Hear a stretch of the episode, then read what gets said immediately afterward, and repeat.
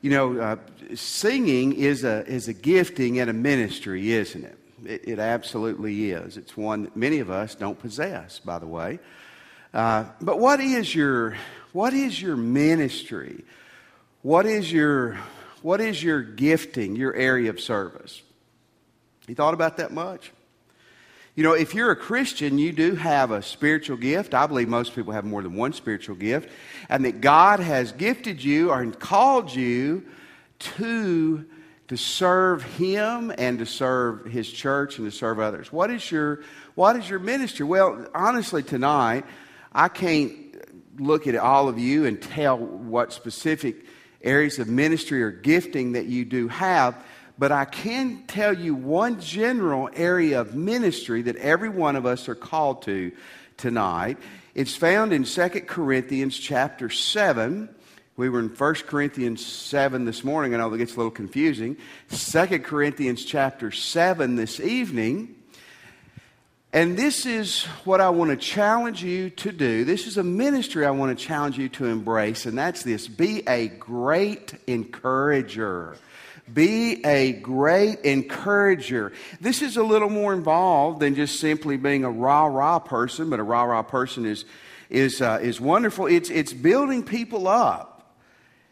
And you are called to do this. Again, I, I said this a moment ago. You, you know, it's not going to matter how many singing lessons I take, how much I practice. The only way Wayne's ever going to let me sing a solo is if I threaten his job you know, and then he's going to do it, and he's going to do it uh, and file a suit about coercion from me. So, you know, there's some things that no matter how hard you try or how hard you want to do it, you just, you're not gifted and you don't have the ability or the talent uh, to do it. When I was little, my parents thought they would culture my little brother and I, and they made us take piano lessons for, uh, for about a year or two. And after the piano teacher she only lived on a one story house, so it didn't hurt her. But when she jumped out of the window a couple of times, they realized that this wasn't working. That just wasn't my gifting. That, that wasn't going to happen. But every person in this room can be someone who lifts other people up, who makes other people better. And the neat thing about this is that this is needed in your home. It's certainly needed in the church. It's needed where you work. It's needed everywhere that you are. So I want us to walk through this encouraging passage and see some of the wonderful thing it teaches, it, the things it teaches about being an encourager. Here's the first thing. This is interesting. Always check your motives. Always, always check your heart. Well, I want to build people up. I want to be an encourager. It's important where this comes from. In verse 2, make room for us in your hearts. We're going to go back to that to in a moment. We have wronged no one, Paul says. We have corrupted no one, and we have exploited no one. Paul was saying to these people here, they'd accused him of all kinds of things. They had been nasty to him, they'd been rough on him. Paul said, Look, when it comes to you people, my hands are clean and my heart's clean. I've done right by you, my heart's been right by you. I'm, I'm encouraging you, I am trying to minister to you from the right spot in my heart. You know, being an encourager and being an uplifting person, it's important that it comes from a, a, good heart. What, what's the difference in flattery and encouragement? By the way, the Bible condemns flattery very directly. Flattery is about you, encouragement's about them. If I flatter you, I say, Oh, how beautiful are you, how wonderful you are, what a great job you are. I'm doing that Either I want to make myself look good, I want to put myself in a good position with you, I want to, I want to uh, indirectly elevate me in your sight, whatever it is, why encouragement and building people up is about them. I read an article this week. A psychologist was talking about praise and encouragement. He called it smart praise. He said people eventually see through what's shallow or insincere encouragement or praise. And in fact, when they begin to see that it's insincere, they not only dislike you, but obviously the encouragement's not much good anymore when they realize that you're telling them they do a good job no matter how kind of a job that they do, or that you're doing it for your motives or for them. Listen, build people up from a sincere place in your heart. I'm going to tell you how to do this, or the Bible is in a moment. You go, well, I know some people are just complete buffoons. There's still some things we can encourage about them. Now, here's the flip side of this. I knew some ministers in Texas years ago But I don't know if they'd gone to a conference. You know, you can, you can get weird on anything in the Bible. Have you ever noticed that? I mean, be it Christmas trees to be it uh, end, end of times, we know people go weird on that. But I mean, it can be anything. The you know the the barn that Jesus was been at. People can get weird, and these guys got weird on encouragement, and they so much didn't want to flatter anybody. They walked around like this. I guarantee you, after a special music like Marcia, they got up and they probably, it was okay, wasn't it? Yeah, they, they just, they could not say anything good to anybody because they were so worried about having a bad heart. Listen, pray and ask God to give you pure motives, but don't, don't let that keep you back and be silly about that. You ought to check your motives in everything that you do. Encouragement needs to come from the right spot. Now, here he lays out some ways that we encourage each other. And this, this first thing's interesting to me. He says, make room Uh, in your heart for other people. Now, if you get e thoughts, I wrote a little devotional thought about this on, on Friday, but listen to how he starts. Make room for us in your hearts. Folks, encouragement and love begins here. He's saying, I don't want you to be tight in your heart. I don't want there to be a tightness, not angina, physical angina, maybe spiritual angina, of your heart. What is a person like who is tight financially? They hold on to their billfold. I'm not talking about frugal. I'm talking about somebody tight. They don't want to give. They don't. They're not generous. And if they do, they're always regretting it, aren't they? Go ahead. You can have some money, you know, and they make you feel bad about it. That eh, a person who's tight in their heart is not. They don't have an openness. They don't have space and room in their life for other people. Now, now listen, this is real subtle, but this is real important. Some of us tonight, we don't love people as we should. We don't build them up because we got a, we got a really tight wall around our heart. I, I have heard people through the years make this statement. Well, I've been hurt a lot in my past. So I don't let anybody in. I guard my heart tightly. I'm not going to be too open. I'm not going to be intimate and close to people. And you know what? Those people, as I've watched them through the years, they don't have a lot of friends.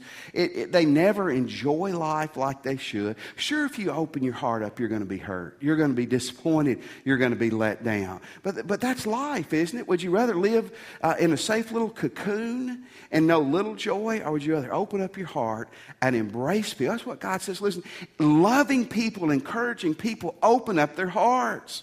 Friend, you've got more room in your heart than just for your four and no more. Amen? Now, we're not a small church. I mean, compare figuratively, when you have seven or eight hundred people in worship and the average church in America has about 70, we're not a small church, but we still need to watch this. Small churches and small communities, and Ruston really is a small community, have a tendency to be closed, don't they? Because everybody has their four and they don't need any more.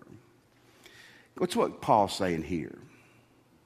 He's saying if you want to build people up, if you want to build into people's lives, if you want to make a different people's, difference in people's life, you've got to open your heart have an openness and a freedom in your heart. Now, here's the next thing he says about encouragement. This may sound weird, but this really is part of building people up. Be open and honest with people. We're going to talk again about the rah rah part of encouragement in just a moment, which is great. But listen, if you're going to help people be the best they can be, you have to be willing to be open and honest. Now, obviously, they have to be willing to hear that too.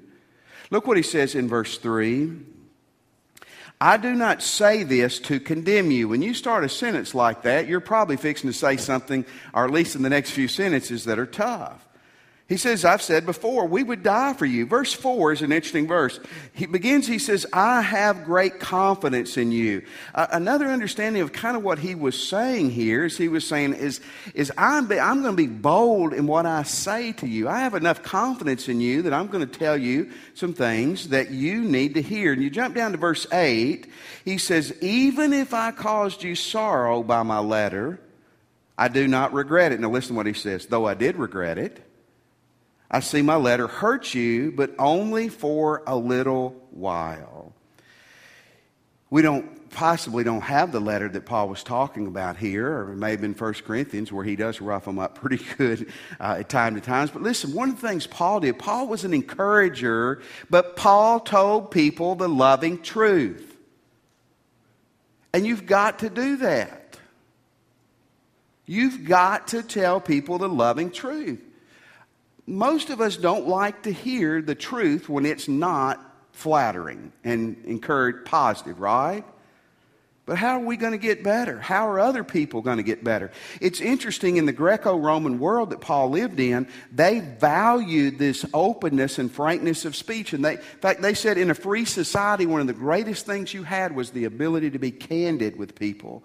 They said one of the highest virtues there was in friendship was the ability to be honest with people. Think of the greatest athletes of all time, whether it's a Tiger Wood or a Muhammad Ali or some of those people. Listen, you know, through the years, they got a lot of attaboys, but they got a lot of corrections too. They got a lot of coaching. They got a lot of teaching. I remember someone telling me years ago great leaders do two things they're always kind, but they're always clear. You understand that?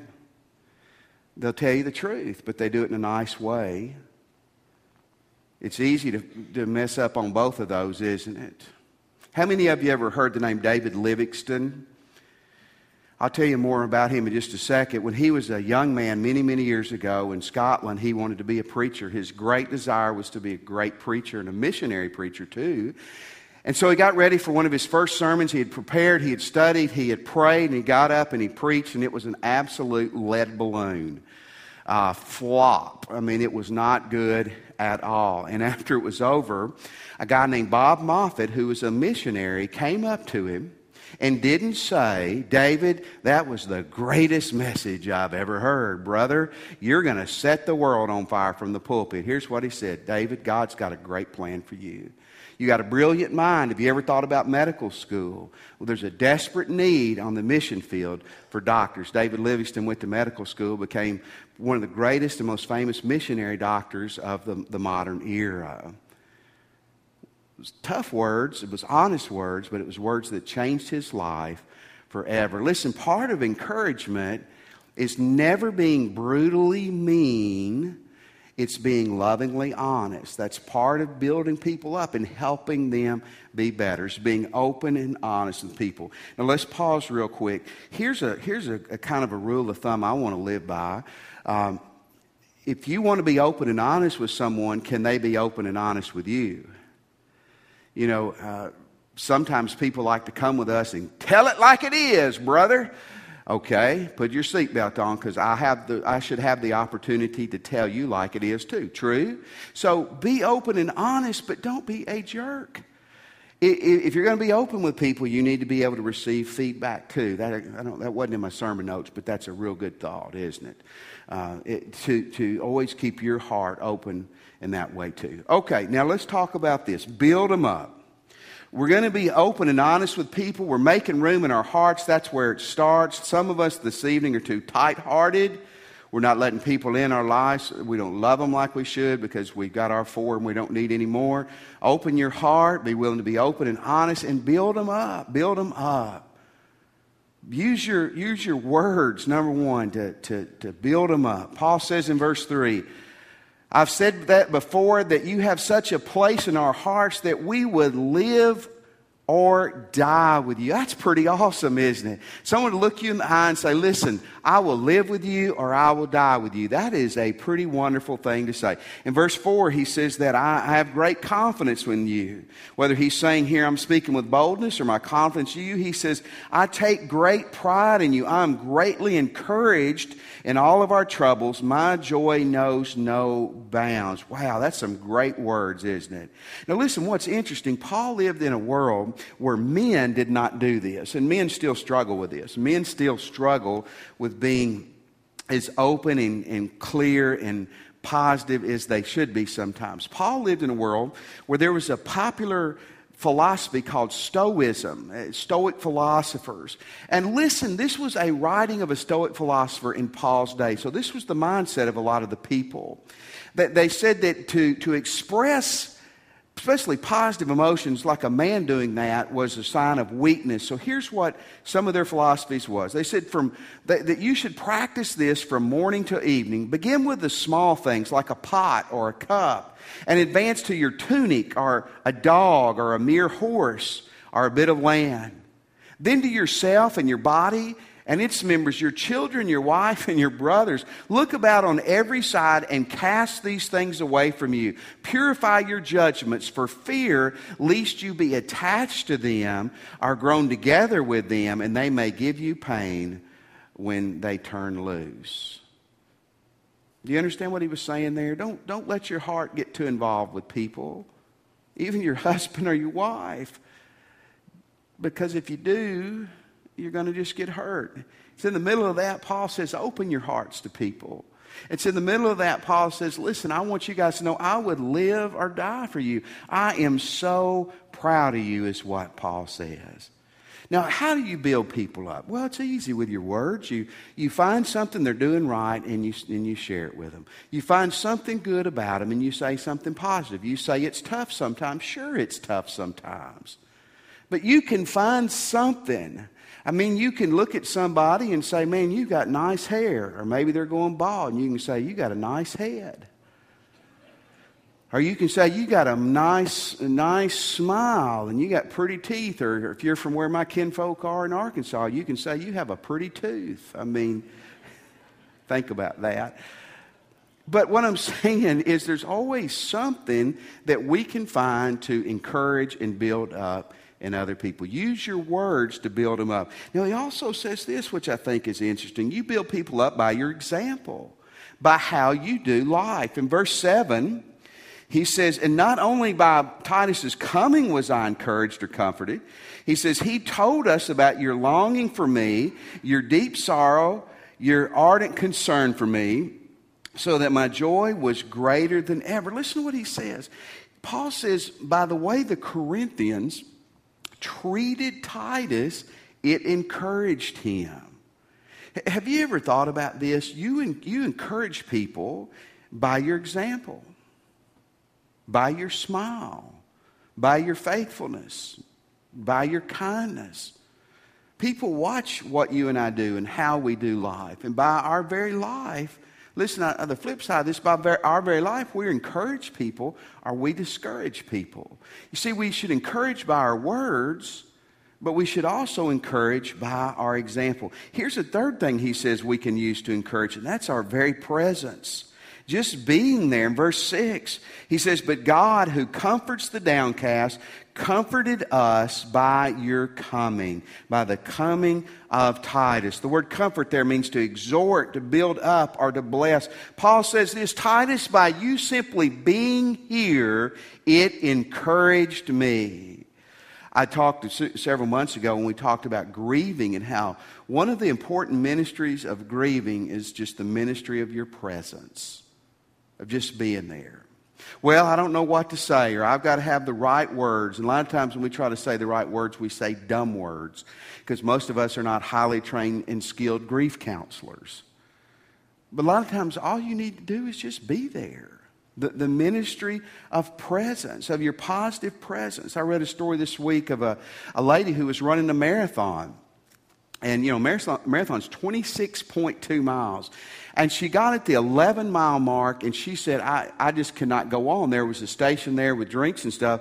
And she told the lady at the station, she said, Call for somebody to get me. I cannot go on. I can't even complete a half a marathon today. And one of the ladies she'd never met before in her life said, You can make the half marathon. You can do it. She said, I can't. The lady said, I'll run the next uh, half marathons. Obviously, it's 13.1 miles. She said, I will run it with you. This complete stranger begins running with this woman for another two miles never touches her, hardly says a word to her, but enabled her to finish a half a marathon, which I can barely do in a car. And she enabled, helped her to finish that by her simply being there. Do you know you encourage or you discourage by your presence? So many of you tonight, I look around, you, you encourage by your being here. Do you know that? When I first got here, this was 2003, a few, a couple of millennia ago, it seems like, doesn't it? I remember talking to a person and they, they had joined our church, and they, I asked them, I said, Do you ever come on Sunday nights? And, and they said, Well, back, uh, back a few years ago, I came on Sunday nights, but there wasn't hardly anybody there, so I quit coming. He goes, Does it matter if I'm here? Sure, it does. Sure, it does. All it takes is a number of people to say it matters to be here, and it begins to roll in a positive way. All it takes is people to begin to say it doesn't matter if I come, and we won't be doing Sunday night service anymore. Your presence is huge by you being there for someone or you being faithful, your example, it, it builds people up. And folks, I want to tell you the next thing. People need this. Man, people, people need this. I love what Paul says in verse 5. For when we came into Macedonia, the, this body of ours had no rest. We were harassed at every turn. Conflicts on the outside, fears within. Some people think conflicts on the outside may have been saying Paul was having trouble from people outside of the church, and conflicts from within with problems with people in the church. We don't know for sure, but Paul was saying, listen, things out here, circumstances are bad, and I'm full of anxiety. I'm, I'm, I'm nervous and upset on the inside. And then look what happened in verse 6. But God, who comforts the downcast, comforted us by the coming of Titus. How he helped Paul. You see, when you use your words, maybe sometimes it's just honesty. Maybe it's not necessarily initially positive, but it's meant to help. When you encourage with your words, when you encourage with your presence and your example, you help people you help people. I saw a scientific study that said that when you come to people and you are encouraging to them, it has almost the same effect on their mind that handing them a $20 bill does. Now, here's what I want to encourage you to do. To me, do both of those. You know, get a double up here on both sides of the brain. But isn't that interesting how that coming to someone and sincerely saying, attaboy, keep it up, good job, almost has the same mental effect as handing them a check. Isn't that great? Now, I know what you're thinking now. All your ministers need to work for encouragement. That encouragement doesn't pay the bills, though. That's the only problem with that scientific study. Amen? That's where, where it falls. Years ago, I heard something that stuck with me, and I've never forgotten it. There was a family and one of, one of the kids was kind of a, well, they were the one that needed, you could find the tooth to praise, but you had to do a lot of truth encouragement too. Um, and I think that I think one of the parents, the daddy, had grown weary, rightly so, of, of, of the situation, and he, unrightly so, had just kind of taken his, not in a, he wasn't mean, but he just kind of took himself out of the life of this child, adult child. One of the other kids told the daddy, listen, they need you to affirm them. They need your affirmation. Yes, you don't need to approve of their sinful behavior, but they need to hear that you love them and that they got a nice tooth and nice hair, whatever. And the dad said, I just can't do it. He died unexpectedly. Uh, the other child lived for, for a while and, and died early too. And in talking with the family, I, I think that other child never really psychologically was healthy because they never heard dad just say, I don't like a lot of things you do, but I love you. People need to be encouraged. They need the truth, but they need to be encouraged. Let me give you one last thought this evening. This is God-like behavior. You know, when we do this, we're being like Jesus. Again in verse 6, God who comforts the downcast. By the way, the Holy Spirit is called, one of his jobs is the comforter. God who comforts the downcast comforted us, encouraged us, lifted us up by the behavior, the coming of Titus. Ephesians 5 1, it says, Be imitators of God as dearly loved children.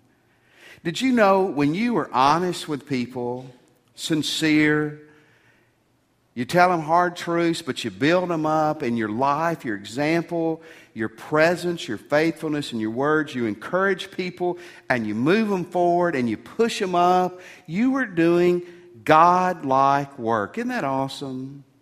You want to do God like work you can go out to, to Lake D'Arbonne and try to walk on the water to be like Jesus. I'll go to McDonald's tonight and buy you a couple of Big Macs and fries and see if you can multiply that so my family doesn't have to buy our supper this evening. That would be God-like behavior. That's pretty tough to pull that off, isn't it? But every person can be godlike in our willingness to open our hearts and encourage and build people up and help people. Every one of us can be. A lady was getting off an airplane, and as she was getting off, you know how the pilots are standing there, and they were waiting to, before they could disembark and get off. And she began to talk to one of the pilots about how good time they had made coming home. And he said, Well, most of the flight, we were going 500 miles an hour, and we had a 150 mile an hour tailwind. If you're on a plane, tailwind is good okay? And so, in essence, we were traveling, you know, over 600 miles an hour with that tailwind. But he said, here's what's interesting. There was planes coming the opposite direction at the same time that were going 500 miles an hour that were flying into a headwind of 150 miles an hour. And the pilot said, if you think about that, he said it's not strict mathematical here, but he said, if you think about that, there's almost a 300 mile an hour difference based on whether the wind's at your back or if it's blowing against you. Be a tailwind. Don't, don't make life rougher on people. Again, you're not going to help them by giving them false praise, telling them they can sing when they probably need to keep it in the shower. You're not going to help people by not being honest with them. That's part of encouragement. But be a tailwind. Make people better. Make people be lifted up. Encourage people. It's godlike behavior, and man, does the world need this. And you can give it. So here's what we need to do. If you're a Christ follower tonight, I want to challenge you. Maybe just where you're standing, you certainly come to the altar, but make a decision to be an encourager. Make a decision to incorporate those things in your life so that this ministry can be a ministry that you excel at. Maybe you need to repent because you've been a discourager. God has not called you to that. Satan has. God is not. You'd like to join the church tonight. One way you can do that when we stand, just come. We'll be down here waiting on you. We'd love for you to. Or if you're not a Christian, you know, I said this earlier the Holy Spirit is a comforter and encourager. And if you're not a Christian, what you need more than anything else is that encourager in your heart. And when we stand, let's stand. You come. We'll be down here waiting to help you with your Christ decision.